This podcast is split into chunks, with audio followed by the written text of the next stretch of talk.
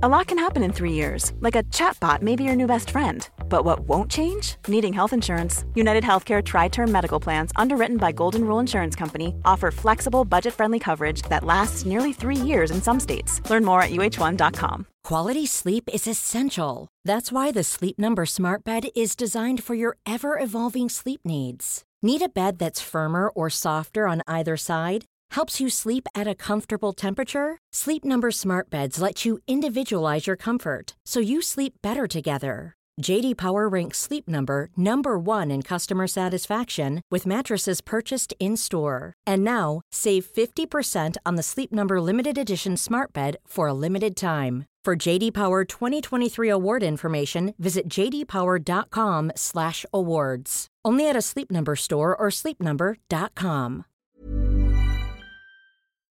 Hi, I'm John McEnroe, and you're listening to the Tennis Podcast. Hi, my name is Grigor Dimitrov, and you're listening to Tennis Podcast. Hi, I'm Mats Vilander, and you are listening to the Tennis Podcast. Well, hello, and welcome to the Tennis Podcast. I'm Catherine Whitaker, tennis broadcaster, and I'm delighted to say, once again, that I'm not joined by David Law, because for this week, we are going to have the first ever all-female podcast, and I've promised David that I won't say the words "sisters are doing it for themselves," but by saying that, I have just said those words. So I'm delighted to say that I'm joined by tennis journalist Alex Ramsey. Alex, thank you very much for joining me. That's a pleasure. You're not going to sing "sisters are doing it for themselves," are you? Please tell me you're not. No, not at this time of night, but I have said it, and there we go. I can't unsay it now. So thank you for joining me. You've been out here writing for a number of different people this week, and what a week it's been for you, because we've had British success, haven't we? We've just watched Andy Murray absolutely, well, demolish Rafael Nadal, really, in the final of the Madrid Masters. Well, yeah, he absolutely, well, demolished, flattened him, pretty much from start to finish. Came out all guns blazing, never looked back. Rafa wasn't the Rafa that we know, but he started to play better during the first set. And as soon as he applied the pressure, Andy upped his pressure, and that was that. Particularly after the first set, you thought, okay, maybe Rafa can mount a comeback. But Andy came out, and again, yeah, two breaks up in no time flat, and that was that. That's the thing. We were watching, we were both there in the press room watching, and we were thinking, he's in the most incredible run of form. He has to have a blip at some point. He has to have a lapse in concentration, and it never came, did it? Well, the thing is with Andy, he sometimes looks like he's about to have a meltdown, or that his face is very expressive, and his body language sometimes doesn't look too great, but it clearly is not as bad as we think it is. But there was absolutely nothing. He was just, I think I wrote in copy. I wrote so many words in such a short space of time. It's very late here, everyone. It's very late. It's 1:00 in the morning, and it's been a long week of late nights. But yeah, but I sort of thought that it was like he was in blinkers. It was just like, right, that's the goal, that's the straight path to it, and there ain't nothing going to stop me. And that was it. You're right, it's rare to see Andy Murray that focused, isn't it? Even if he is focused, as you say, sometimes he doesn't look focused. He looks distracted, and, he's remonstrating about every this, that and the other. None of that today. Yeah, it can be anything from his racket strings to the colour of his shoelaces to he looks up and sees something that somebody in his box is doing and they get a bit of a mouthful or... But this time there was absolutely nothing, and even when he made very few errors, but when he made the errors, didn't faze him at all. He just got straight back on with it, and biff baff boff. He was completely focused. I've not seen him that relaxed and playing that well so consistently from first ball to last for, well, pretty much I think since the Wimbledon final. Amazing. Interesting that we're now making comparisons between Andy Murray now and Andy Murray Wimbledon final. Is he in the form that he was in then, back when he won the Wimbledon final? Well, that... who knows?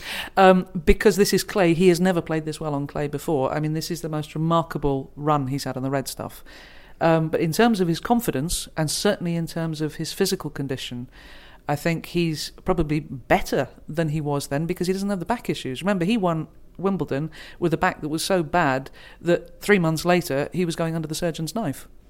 It's amazing, isn't it? He's really revolutionised his... he was asked about Amélie Mauresmo in the press conference today, wasn't he? And he did pay tribute to her and what she's brought to his clay court game. But he also took the opportunity to thank his new physical team, didn't he? Because he said, they've done wonders for me. Because as you say, he was playing with a really serious injury. He was rehabbing from it for a year. And now here he is playing pain-free. And as you say, looking so relaxed. And part of that must come from trusting his body again. Well, he had the opportunity to have a good 2-week training block on clay, and he's not had that before, because as he's been saying all week, in the old days, as his back deteriorated, if he tried to train, his back would hurt, so he'd have to take it easy for a couple of days. He couldn't train flat out, he couldn't train for a long period of time, then he would go to a tournament, then it would hurt again, and it was ever-decreasing circles. But this year, he feels fit as a flea. The back's not a problem. He's moving extremely well, and he's playing. Well, he's playing better than we've seen him play for so long. It's wonderful to see, isn't it? As Murray fans, which we can't pretend that we're not, our livings to a large degree depend on Andy Murray being as brilliant as he can be, and it's great to see, isn't it? We in the press, of course, are totally impartial, as you can tell from the headlines and the copy we write. Anyway, moving on. But yeah, I mean, I think it's fabulous for people who follow Murray, and I think it's fabulous for the game too, because to have the big boys at the top competing. I mean, yes, they've had a stranglehold on the Masters series. I forget what the stat was, but something like out of the last 47 Masters series or something. 44, I think, out of the last... I mean, it's an incredible stat, isn't it? I mean, they've just... Yeah, I mean, it's well, it's not a monopoly, it's not a duopoly. What's a fouropoly? But it's one of those. But yeah, I mean, the consistency has been absolutely remarkable. And for Andy to be back in that mix after a difficult and a frustrating year last year, I mean, it must have been miserable as sin, knowing what you can do, knowing what the surgeon has told you your back will be able to do, and just waiting for all the rest of the bits of your body to play ball. Now, how about Rome? Because this we're recording this, well, in the early hours of Monday morning. You'll be listening to this on Monday or later in the week. You may be listening to this knowing whether or not Andy Murray has made the decision to play Rome.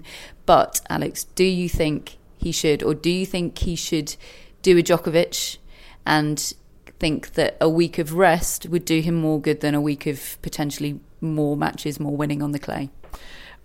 It's a tough one. If you're playing that well, the momentum is with you, you've got a rhythm, do you want to stop? But knowing full well he's got the French Open and Wimbledon back-to-back with Queen's in the middle of that, it's if he has intentions of getting to the finals in Paris and in Wimbledon, then possibly taking next week off would be a wise idea. He's played an awful lot of tennis. He's had this 2-week training block. He's been working flat out for the past 5 weeks. So a week off wouldn't do him any harm. I mean, particularly, he said he's going to go to Rome. He, being the sort of bloke that he is, I mean, he'll have commitments there anyway. He'll have to do a bit of media and stuff like that, a bit of glad handing. But we're so annoying in the media, aren't we? Asking so much of the players. Well, I'm sorry. If I see you, you speak to me, and you speak to me now. But yeah, I mean, I'm sure he'll get a couple of practice sessions in, get a feel for the clay there. The clay there is more like the clay in Roland Garros, and also it's at sea level, whereas we've been at altitude here. I mean, we're not, up Everest, but it's enough to make the balls fizz a bit. And equally, Munich is at altitude too, so it is different conditions to what he'll face at Roland Garros. That's the thing. He's made the point a couple of times in press this week, hasn't he, that the clay is, or the conditions are a lot more similar in Rome to in here. So I rather suspect he's stated that he's going to fly to Rome, no question about that. I rather suspect what he might do is fly to Rome, have a couple of practice sessions. If he feels all right on the clay there, if he feels just as confident as he was here, he'll think, maybe I'll just have a rest this week. Yeah, I think so, and I think actually it would probably be a very good thing. If you look back over his results over the years, quite often when he comes back from a wee break, he plays extremely well. It doesn't seem to faze him, the fact that he hasn't had any matches for a little while. Now, Greg Rosetsky said in the Sky coverage this evening, or yesterday evening, of the final. We're losing track of time a bit here. We had a 3:30 finish earlier in the week. Alex and I were there with Andy Murray at the Magic Box, waiting for that match with Philip Kohlschreiber to finish. So we've never quite recovered from it, have we? It was the never-ending match. It was the never-ending day, because it seemed like about 10 minutes later we were back there watching him play his next match. And it's just...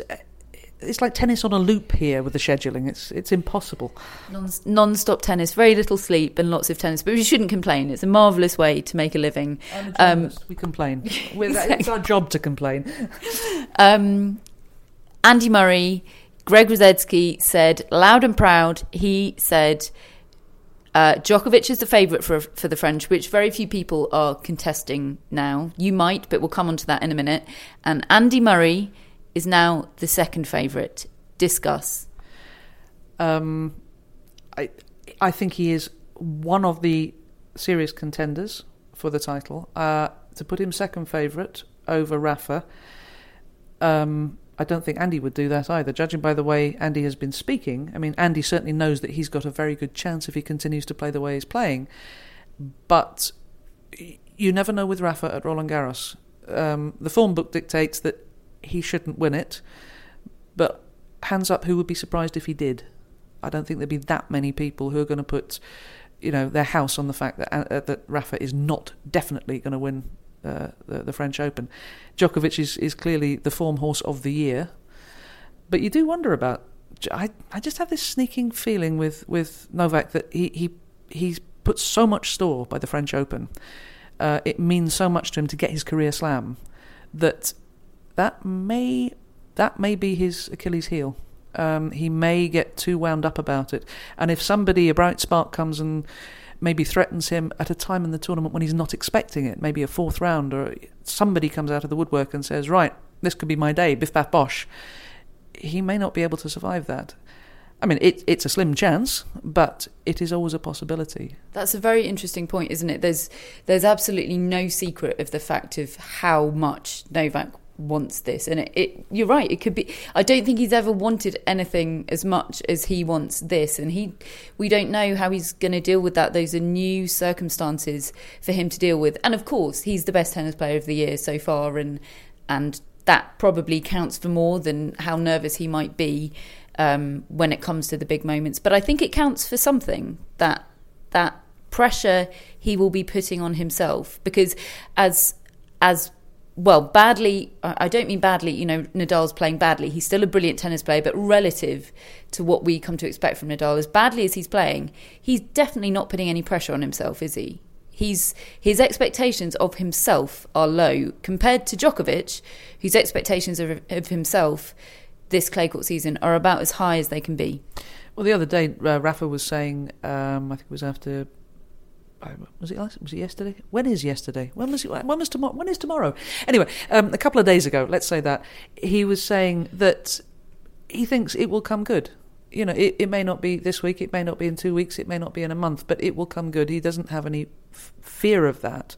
So he's prepared to be patient. And I think the worst thing that could have happened to Djokovic, if he is putting pressure on himself, is to see Rafa struggle. Because suddenly you think, well, this is my year. Just as Roger Federer always said, oh no, I can win the French Open and, Rafa is very good, blah, blah, blah. As soon as Rafa wasn't in the final and Roger won it, he said, I knew one year he had not to be in the final and then it would be mine. Because that's what it's all about. I don't have to beat Rafa. So if Rafa is struggling, then suddenly Djokovic must ramp up the pressure and think, right, now is the time to pounce. And if he trips over his shoelaces... he'll never forgive himself. And do you think that's how Djokovic is thinking? Do you think even watching Rafa, I mean, he would have been watching Rafa's matches. He would have been probably watching a lot of matches this week, but undoubtedly watching Rafa's matches. Watching today, do you think he would have been still thinking, I hope I don't get Rafa in the final? Or do you think he'd be thinking, do you know what, I've got this, regardless of whether I play Rafa? That's a tough one. Again, because it's a slam... it's so hard to tell because it is the French Open, because it is Rafa there. He can't discount the fact that he may have to pick him off at some point. Now, again, it depends on Rafa's ranking as to at what point that may be.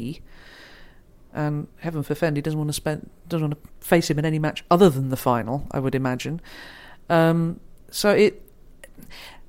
creatures of habit, tennis players. The thought that, I'm going into a Grand Slam, and so I've got Andy and Roger and Rafa to worry about, and I know the way the draw's going to work out, I'm going to have to play a couple of them, and that'll be that, and then suddenly... Hey, it's Danny Pellegrino from Everything Iconic. Ready to upgrade your style game without blowing your budget? Check out Quince. They've got all the good stuff, shirts and polos, activewear, and fine leather goods, all at 50 to 80% less than other high-end brands. And the best part? They're all about safe, ethical, and responsible manufacturing. Get that luxury vibe without the luxury price tag. Hit up quince.com/upgrade for free shipping and 365-day returns on your next order. That's quince.com/upgrade.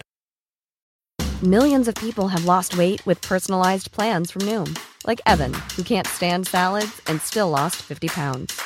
Salads generally for most people are the easy button, right? For me, that wasn't an option. I never really was a salad guy. That's just not who I am. But Noom worked for me. Get your personalized plan today at Noom.com. Real Noom user compensated to provide their story. In 4 weeks, the typical Noom user can expect to lose 1 to 2 pounds per week. Individual results may vary. This edition of the Tennis Podcast is sponsored by Tennis Channel, and Tennis Channel Plus is the place to watch the French Open. They've got every court live, and you can watch on your phone or on your smart TV in HD. Sounds great. There's genuinely nothing I like more than watching multiple courts with matches everywhere. And can I just sit and watch courtside and Longland all day? You sure can, David. Wherever the stories are, the rivalries emerge and the generations clash, you can watch it all with daily live coverage beginning on Monday, May the 20th. Be there when it happens by subscribing to Tennis Channel Plus to stream daily coverage of Roland Garros. Use promo code TennisPod20 for 20% off your annual subscription. The world is turned on its head.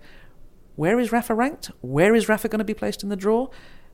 What could Rafa not make it to the final? Could this be the moment when I go for it? Those are the sort of things that tennis players don't really like. Most athletes don't like things that are out of routine.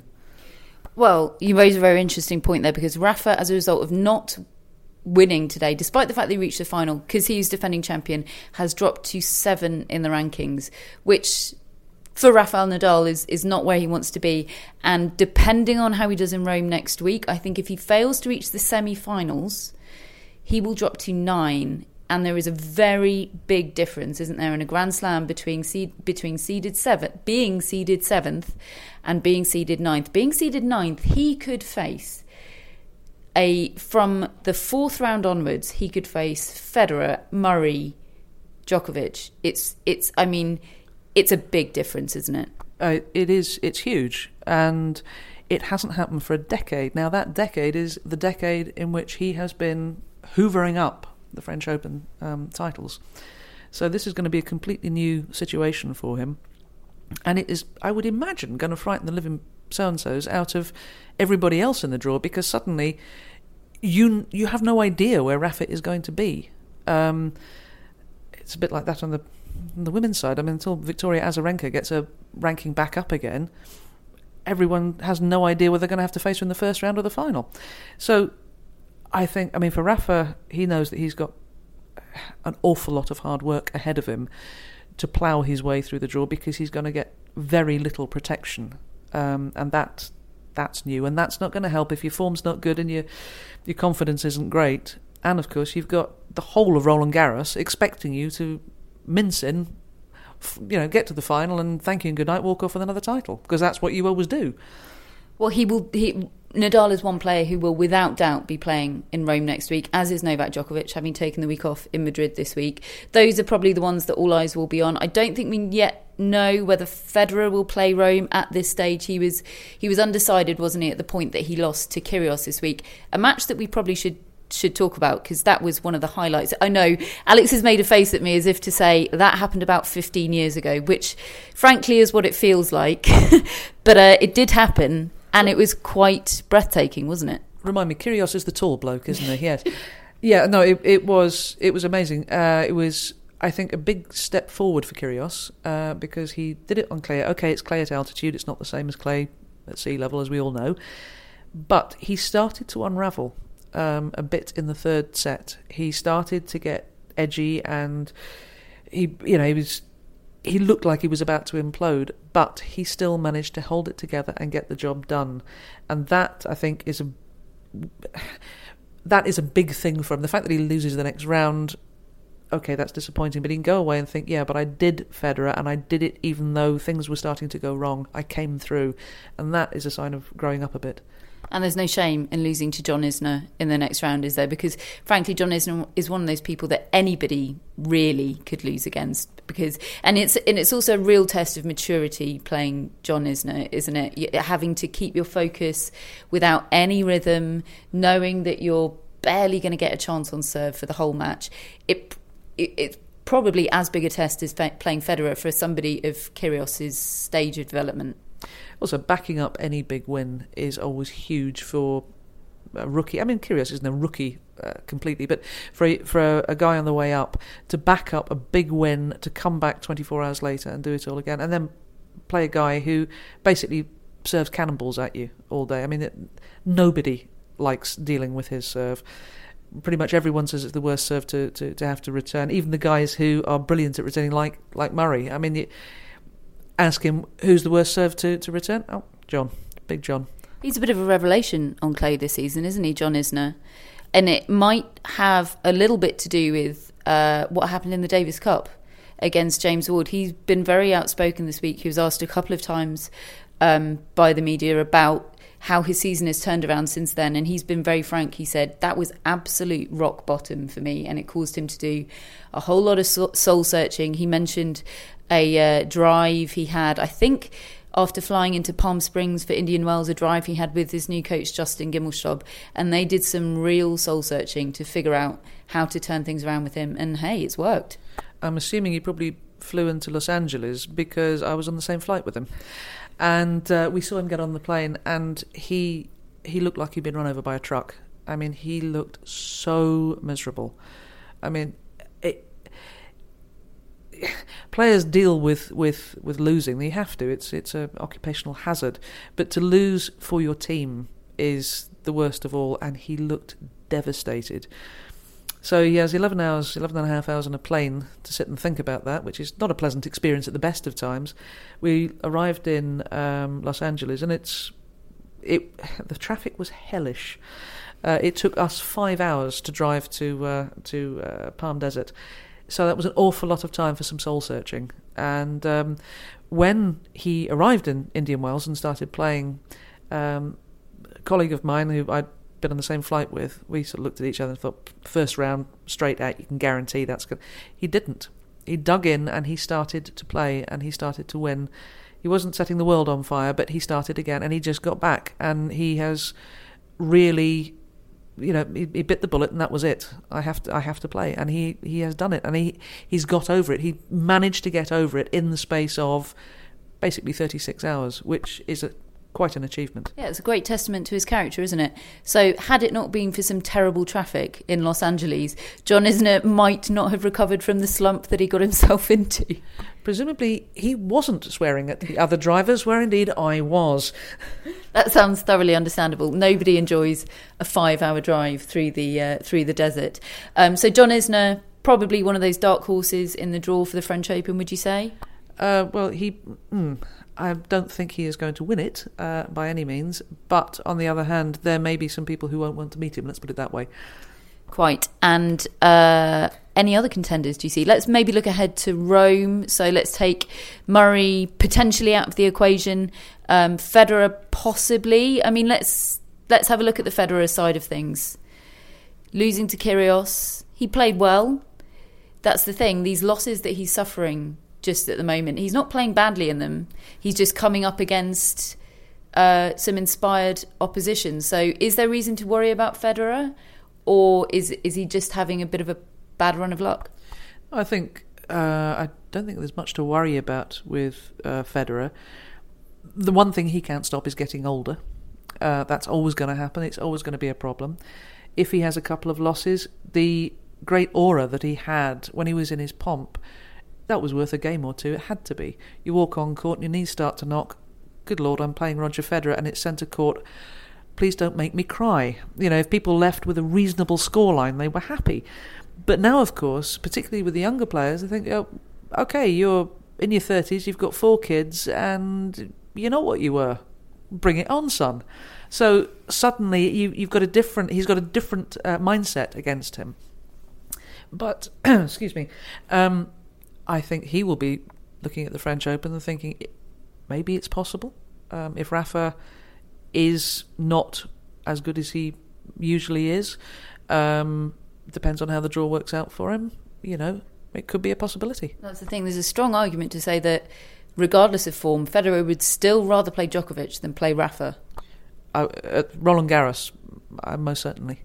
The last person on God's earth he wants to see on the other side of the net on finals day in Roland Garros is Rafa Nadal, even if it was Rafa Nadal on one leg and a crutch.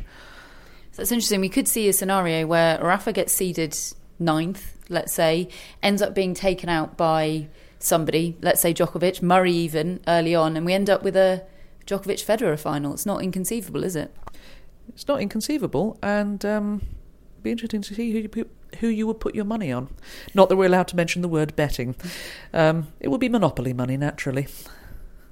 Of course. I should have mentioned when we were discussing Kyrgios just quickly, because one of the listener questions we've had in was to ask you, who is the next new number one on the... Well, we do ATP and WTA, but let's do ATP first. Who's the next new number one? I'm not saying you have to say Kyrgios, but we were talking about Kyrgios, and he would certainly be in the mix for that, wouldn't he? Do you mean new number one as in who will take over, or the new youngster who's coming through that you know, for 4 or 5 years down the line? Somebody that hasn't been number one before. It could be Andy Murray. Could say Murray because he's never been number one. It's somebody that hasn't been number one before. Who will be the next one? Well, I was just pondering this, actually, oddly, in the car. If Murray were to get to the final at the French Open and Djokovic didn't win it, Djokovic goes out prior to the final, suddenly Andy's been in 2 finals, let's say he were to win Wimbledon, then suddenly you're looking and thinking, hang on a second, how are these points stacking up? It is possible, I'm not saying it's going to happen, but if Andy has a very good run at the French, I know he's got semi-final points to defend, but...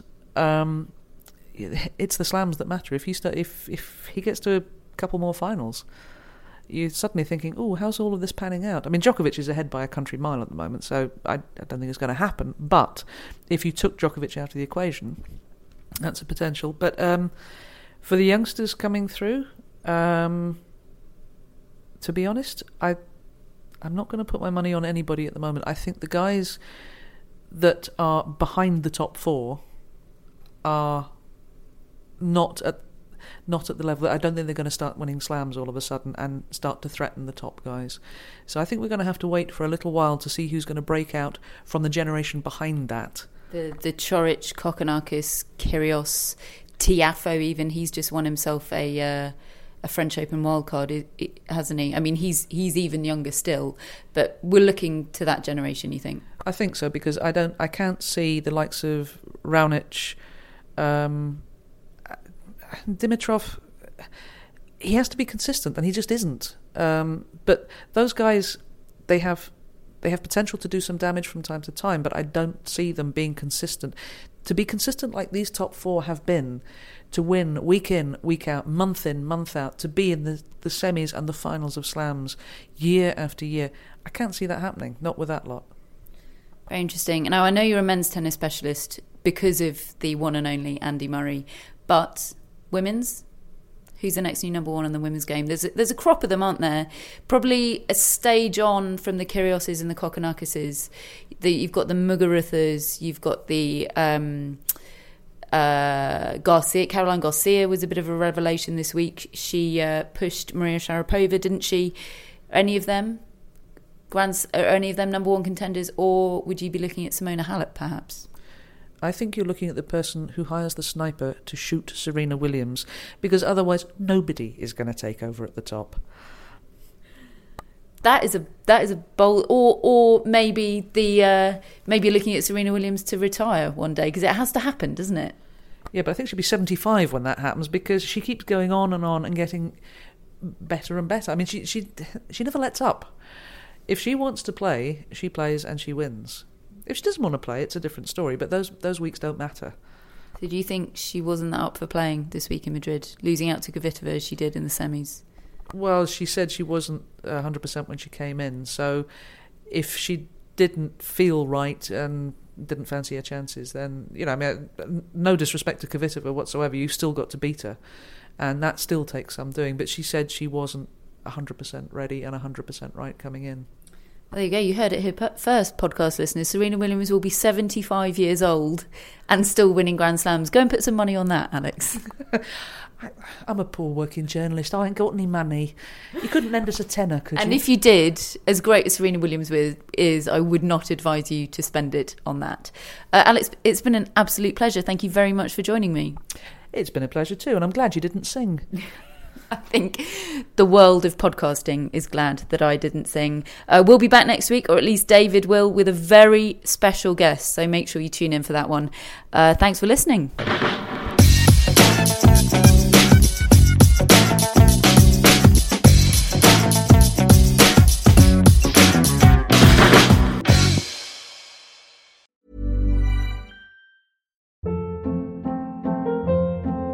Hold up. What was that? Boring. No flavor. That was as bad as those leftovers you ate all week. Keke Palmer here. And it's time to say hello to something fresh and guilt-free. HelloFresh. Jazz up dinner with pecan-crusted chicken or garlic butter shrimp scampi. Now that's music to my mouth. HelloFresh. Let's get this dinner party started. Discover all the delicious possibilities at HelloFresh.com. When you need mealtime inspiration, it's worth shopping Kroger, where you'll find over 30,000 mouthwatering choices that excite your inner foodie. And no matter what tasty choice you make, you'll enjoy our everyday low prices, plus extra ways to save, like digital coupons worth over $600 each week. You can also save up to $1 off per gallon at the pump with fuel points. More savings and more inspiring flavors make shopping Kroger worth it every time. Kroger, fresh for everyone. Fuel restrictions apply.